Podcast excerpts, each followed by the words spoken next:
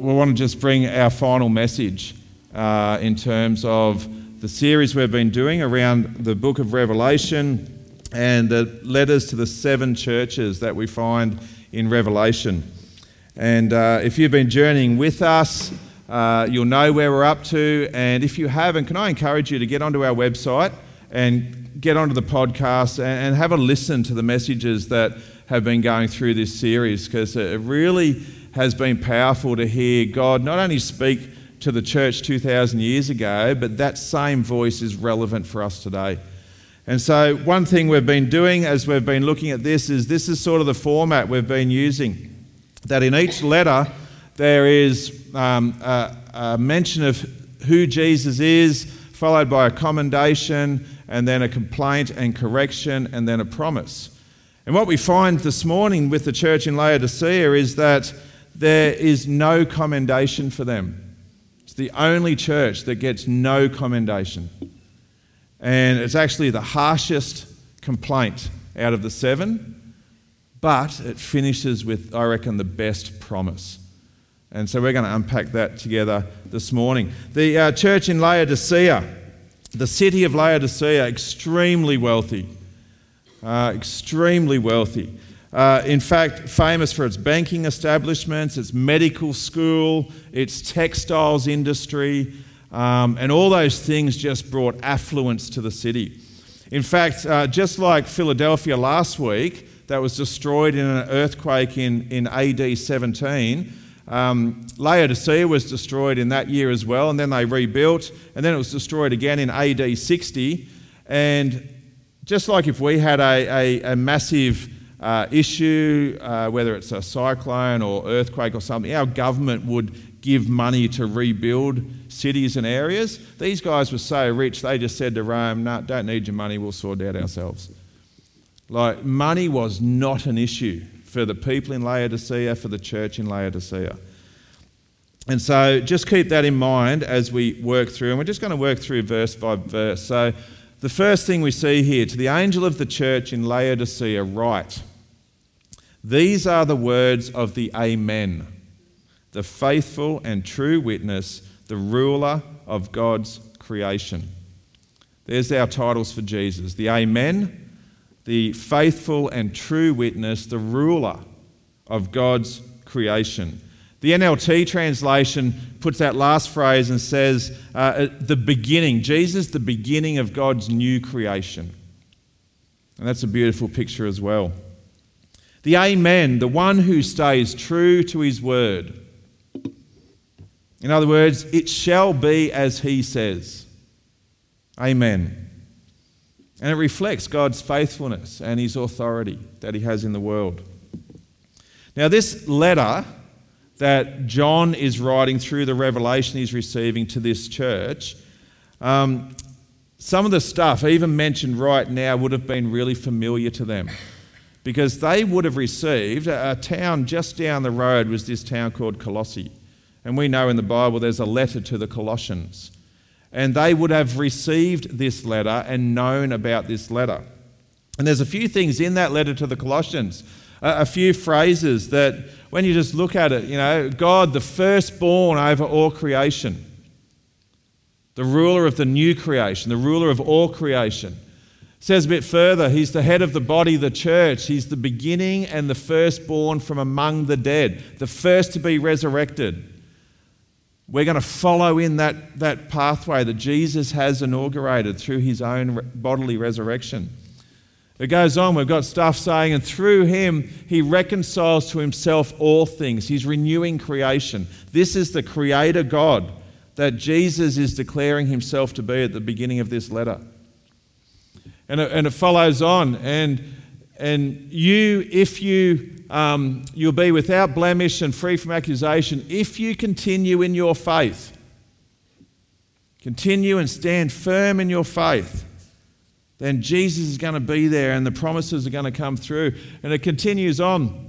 He says, This is Paul writing to this church. He says, To this end, Paul, he strenuously contends with all the energy Christ working in him. Now, I want you to know how hard I'm contending for you and for those at Laodicea, for they have not met me personally.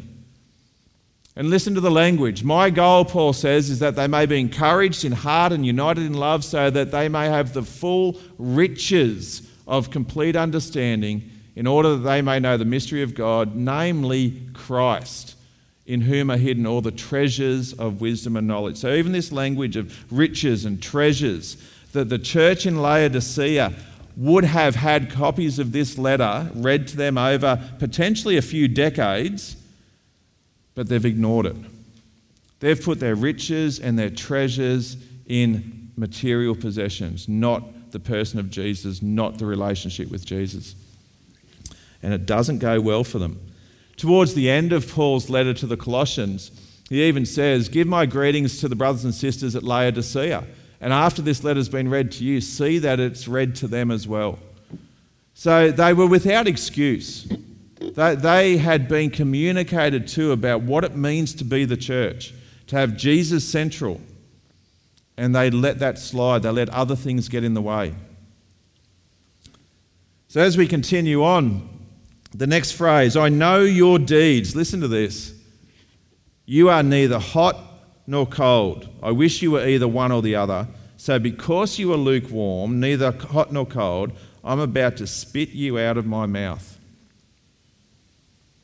Let that just sit for a second. I mentioned this to the church about the church in Sardis about, um, you know, you think you're alive, but really you're dead. Imagine receiving that letter. Imagine receiving this letter. I know your deeds, you're neither cold nor hot. And because you're lukewarm, I'm just going some translations say I'm going to vomit you out of my mouth. Now just think about practically. There's nothing better than a cold drink on a hot day. For those who drink coffee, you want your coffee hot, not lukewarm. On a cold day, whether it's a coffee or a hot chocolate or something, you want it hot, not lukewarm. Generally, we like our drinks, our physical drinks, hot or cold generally speaking. Something that's lukewarm, we might go as far as to actually spit it out. And there's this image that's been painted here that Jesus is saying. Um, this idea you can actually be lukewarm as a follower of Jesus and not realize you're lukewarm. Think about that. Those who are lukewarm may not realize they are lukewarm. And then he's got this statement in here that outright denial would actually be preferable than this half hearted commitment. I, I would rather you were one or the other, Jesus is saying. Either be hot or be cold. Don't be in the middle somewhere. To profess Christianity whilst remaining untouched by its transforming power and remaining disobedient to what Jesus calls us to is actually disgusting to Jesus. To the point where he would want to just spit that out. Let's not lose the gravity of what's being said here. Now, in a practical sense, this would have made sense to, to the church because I'll do it up here. We've got Laodicea here, just above Laodicea is, is this city, Hierapolis, and just below it is Colossae. Now, Laodicea had no natural water, so they had to bring water in. And so at Hierapolis are these hot mineral springs. And the Romans were pretty clever, so they would conduct all this piping and aqueducts, and they would bring in this hot water from Hierapolis, but by the time it travelled about the five miles to get to Laodicea, it was no longer hot, it was just tepid, lukewarm. But then below them, at Colossae, just near Colossae, there were these mountains where they would get some snow and the, and the snow melt, the pure, fresh snow melt water would come down. And again, they piped it, but in the heat in summer in modern day Turkey, that water went from being cool and fresh to lukewarm. So, wherever they sourced their water from, by the time it got to them, it was lukewarm. And that's disgusting. Can't really drink it. The stuff coming from the hot mineral spas had a lot of minerals in it, so you, you couldn't really drink that either. So, just the language Jesus is using, they're going, I get this. This makes sense in our practical access to water itself, and, and you're saying something, Jesus, that, that sort of now we're sort of applying spiritually. What do we do with that? This is one of the keys to this letter, this image of being lukewarm. Now, the source of your drinking water has an impact physically, but the source of our spirituality, the source of our life spiritually, our very existence, our purpose, our security, our identity, our motivations, they can only be found in Jesus if we profess to be a Christian. They can't be found in anything else. So I've just written a question here for myself more than anyone, but uh, what is my source? What is my source? My source of meaning, my source of identity, my source of purpose, my source of security. What is my source? What is your source? Now, Jesus uses a few titles for himself, particularly in John's Gospel. And I love this, this one here where Jesus is talking to the woman at the well and he's saying, You know, you'll keep getting thirsty if you keep drinking this water, but there's a water that's available to you and you'll never thirst again. And, and he says, Everyone who drinks this water will be thirsty, but whoever drinks the water I give them will never thirst. Indeed, the water I give them will become in them a spring of water welling up to eternal life. And he's talking about the indwelling Holy Spirit, the thing which would be most important in somebody's life. Yes, we need physical water to survive physically, but even beyond that, Jesus is saying there's something more important than the physical water relationship with me through the Holy Spirit. And so in this letter to the church, it goes on. Says, You say, I am rich, I have acquired wealth and do not need a thing, but you do not realize that you are wretched, pitiful, poor, blind, and naked. Wow. So, first of all, this church gets that you're just lukewarm and it's disgusting. But then you are boasting that you're actually rich. But the reality is, no, you're not. You're wretched, you're pitiful, you're poor, you're blind, and you're naked. Now, this is the church receiving this. How many times do we hear in Scripture that I once was blind and now I'm still blind? No, and we don't sort of get that. It's I once was blind, but now I can see. And Jesus is saying to these people who are part of this church, no, you're still blind. There hasn't been the life come into you through the Spirit that you might think there is because you don't have Jesus at the center. You are rich. Do, do, do, you sit here this morning, please don't answer this, and ever think of yourself, I'm rich? Woke up this morning, you go, you know what? Gee, I'm rich. Look in the mirror, how you doing? You looking good? You're rich. I reckon generally we don't think of ourselves that way because we compare. There's always someone else who has more than what we have. 53% of the world, according to worlddata.info, lives on less than $2 per day. 53% of the world. If I had a $2 coin and I held it up, I was going to do this, but I forgot to bring one, and I held it up and said, Here's $2, who wants it? I reckon most of you wouldn't budge. In fact, I would have been really surprised if anyone even attempted to get out of their seat for $2. Martin might have. Okay, all right. $2. According to this same worlddata.info, there's only 42 countries in the world out of about 200 countries whose average wage is above $30 a day. About 20% of the countries in the world whose average wage is above $30 a day. Are you rich? According to Investopedia.com, Looked important when I saw it. Never heard of it prior to that. 32 and a half grand a year. If you're earning 32 and a half grand a year, you're in the top 1% of earners in the world. Are you rich?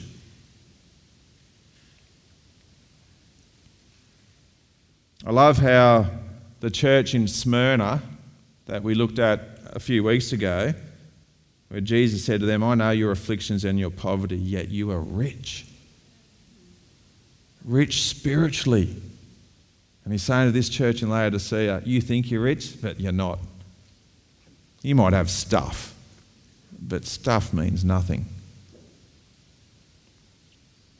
Being rich is actually a disadvantage spiritually. A comment I've often made in this role to people is that this is a pretty hard culture to spread the gospel because generally we don't need God. We are self sufficient. And people will often ask me, why do we hear about and see about some miraculous stuff happening in the church in, in Southeast Asia and in Africa and these places where there's severe physical poverty? But God seems to be doing these miracles, and maybe there's a sense of spiritual richness in those areas. Maybe. But the three terms that, that are used here, you realize you are poor. Remember, Laodicea is famous for its banking establishments. And he says, No, nah, you're poor. He says, You're naked. Laodicea was famous for its textile industries, where this expensive black wool was woven into cloaks and coats, and, and the, the, there was, it was the prize sort of Armani type gear. You know, it was the designer label stuff the black wool from Laodicea. But you're naked. And then he says, but you're blind as well. And, and one of the things about the medical schools in Laodicea were really famous for this eye salve, this, this stuff which would treat eye conditions. I love how Jesus just gets to the point with what they would understand. You're poor, you're naked, and you're blind.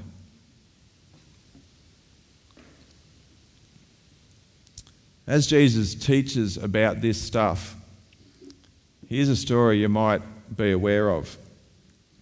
You know, some guy asked Jesus, you know, what he has to do to inherit eternal life.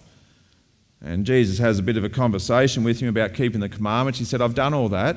And so Jesus says, Well, there's only one thing left to do sell everything you have and give it to the poor. And you'll have riches in heaven. Then come and follow me.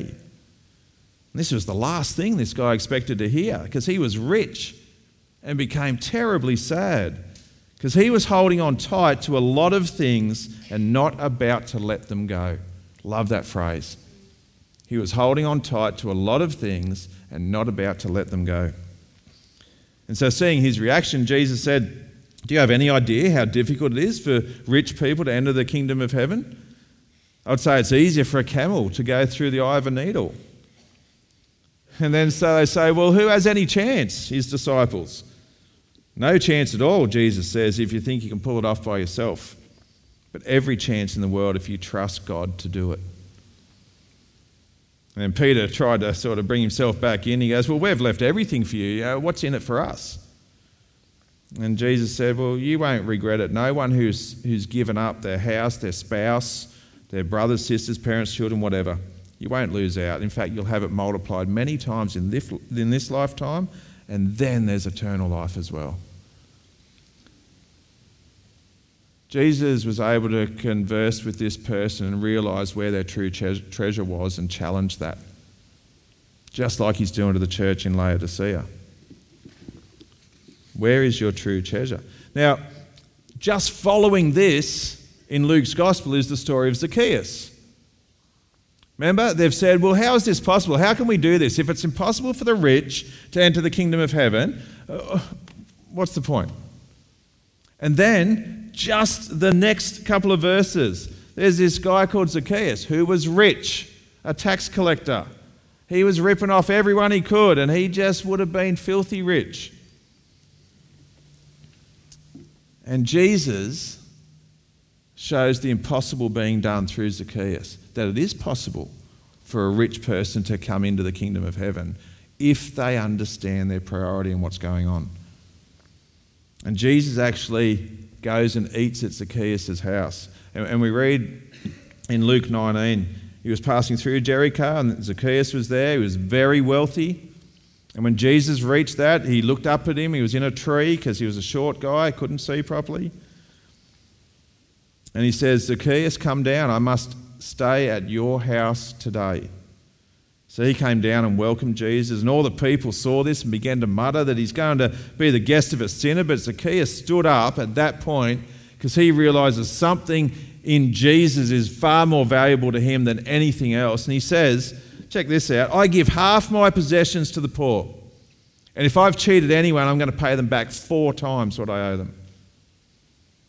Now, he's a good Jewish man because that was one of the customs back in the old law that if, you know, if, if, if you stole somebody's sheep, you had to pay them back with four sheep.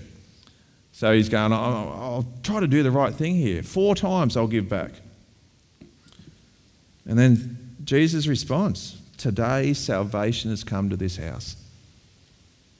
He is a rich person who has realized that having Jesus is far more important than stuff. So, as we continue on, in the letter to the church in Laodicea, it says here, I counsel you to buy from me gold refined in the fire, so you can become rich, and white clothes to wear, so you can cover your shameful nakedness, and salve to put on your eyes, so you can see. So there's our three things again poor, blind, and naked. And he's addressing these three areas. Buy gold from me, Jesus says. Stuff you can't purchase anywhere else. Gold that is refined in the fire in Scripture refers to character development.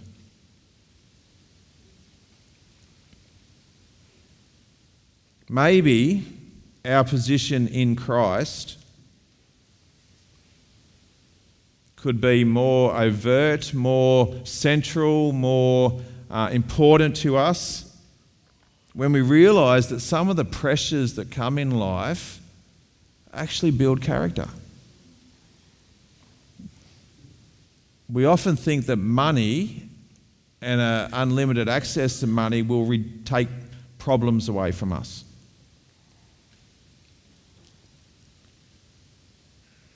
Jesus would actually say to us, No, let, let me shape you, let me mold you, let me make something out of you. Buy from me gold refined in the fire. Then he says, White garments, white garments, opposite of the black woolly garments that were popular in the city. And we discussed last week that the white clothing often refers to the righteous acts of the people who are part of the church, those who are overcoming. Let me clothe you, Jesus says, in my character. And then the eye salve, anoint so you can see. Instead of being blinded by stuff and your affluence and your wealth, actually start to see where the real wisdom and treasures lie.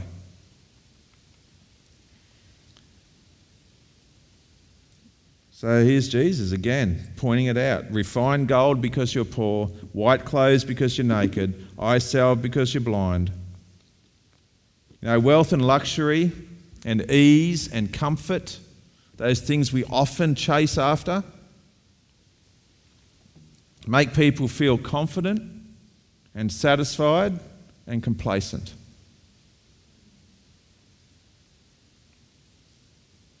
The pleasures of this world, money, security, material possessions, they can actually be dangerous because their temporary satisfaction makes us indifferent to God. Like I said, we often feel we don't even need Him because we're self sufficient. And God's offering this heavenly, this eternal, this lasting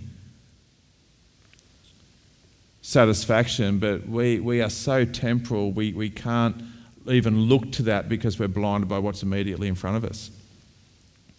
And so Jesus continues the letter and he says, Well, those whom I love, I rebuke and discipline. So be earnest and repent. I love this, how it's starting to just come around now. Jesus going, let me point out that you are lukewarm, and let me point out that that's disgusting, and let me point out that you're chasing after the wrong things because they have no eternal value, and I'm pointing it all out because I actually love you. I love you so much, I won't let you sit in that place. Now, parental love. We, we discipline and correct our children because we know that it will benefit them in the long run. God, as our good Heavenly Father, disciplines and corrects us because He knows it's going to be good for us in the long run. We discipline our own children out of love for them, wanting what's best for them. And we've got to have that picture of God in this same case. God actually wants what's best for us and will help point it out when we are blinded to it. God's purpose in discipline is actually not to punish us, it's to bring us back into relationship with Him. It's not a sense of punishment, it's a sense of correction, it's a sense of molding. It really is love. I care for you so much, I won't let you stay like this. So even when we are not faithful to Him, He is faithful to us. When the church that bears His name is not living according to what He's called us to live, uh, He loves us enough to go, and I'm going to call that and I'm going to correct it. So here's the next little passage that is probably most familiar with this letter. And so Jesus is saying, Here I am. I stand at the door and knock. If anyone hears my voice and opens the door, I will come in and eat with that person and they with me. I stand at the door and knock. I love that image because Jesus is saying, I'm not going to burst in and force myself on you. I'm not going to make you do this. You have a choice in this. This picture of dining and eating, it's a deep, intimate fellowship that Jesus is saying, I want that intimate fellowship with you. The greatest honour in those days, and even today where it's still relevant, is to eat and dine with the king or the queen. And Jesus is saying that's available to you if you will open the door. There's an image that you might be familiar with. This painting, it's called The Light of the World painting by William Holman Hunt. It was painted in about the 1850s. And the story goes that when this started to become popular, a, a student or a critic at some point said to Mr. Holman, Hang on, uh, the painting is actually unfinished. There's no handle on the door. And he said, That's intentional. The handle is on the inside. It's only the person on the inside who has the ability to, to choose to open that door up as Jesus is knocking. It's a great picture. Now, Jesus wants to be in relationship with us. He's not pushy, He's patient, He's persistent, He's pursuing us. But He allows us to decide whether we would invite Him in and do life with Him or not. And then to the one who is victorious. And here's the promise To the one who is victorious, I will give the right to sit with me on my throne, just as I was victorious and sat down with my Father on his throne. Those who conquer, those who overcome, those who live a victorious life, those who don't submit to the, to the pleasures of the world and, and replace God with stuff, we are going to sit with Jesus on his throne and rule with him over the redeemed creation. Can you get your head around that? Now, the throne is this image in Revelation. 45 times it talks about the throne. And Jesus on the throne is a major image right through the book of Revelation. And he is saying, I will share that with you.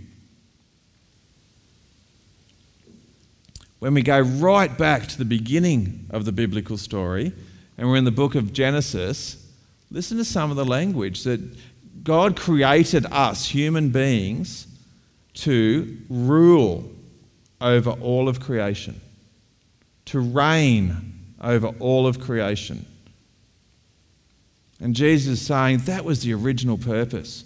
And it went wrong, and because of my love for you, I'm doing everything I can to bring it back. And the end result is you are going to sit with me on my throne and rule again over the redeemed, renewed, reconciled creation. I reckon that's the best promise out of the seven promises.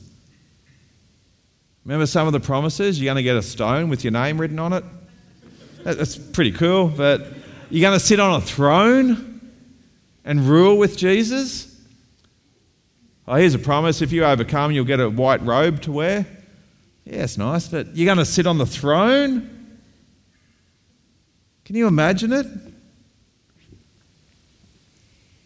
And it finishes, as do all letters. Whoever has ears, let them hear what the Spirit says to the churches.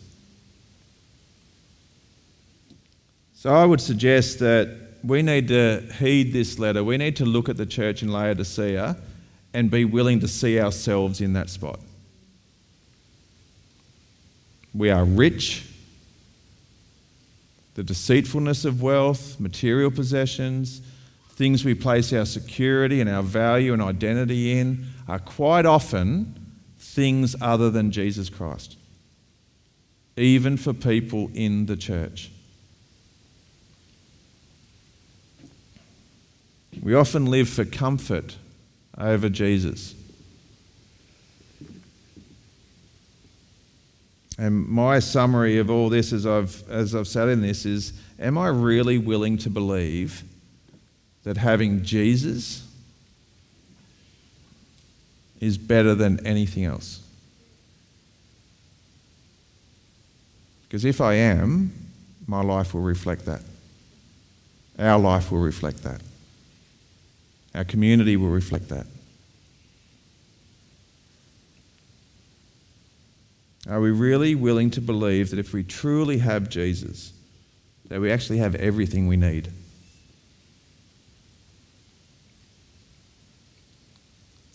Let me pray for us.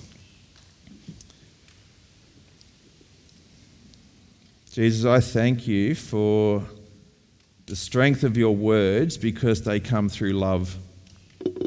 Love for us,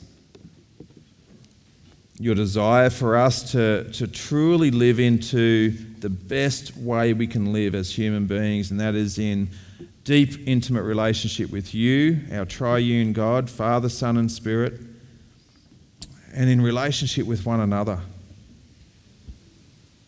Where those fruits of the Spirit are so evident, where there's peace and patience and joy and kindness. So I pray we would have the courage to receive receive your words to us where relevant. Have, your, have the courage to actually face the way we are sometimes, own it, but repent from it, turn from it, and be a people who just want to have Jesus. God, I pray as individuals, as a church, as part of the church in the world, we could shift from being like the church in Laodicea to being like the church in Smyrna, where even if we don't have much physically, we have you. Let that be enough for us. Let that shape us to be the kind of church that you are desperate to come back for, that is radiant and without spot and without wrinkle Whereas a loving groom, you are just saying, I'm preparing my bride to spend eternity with her. Would you help us in that place, God? Amen.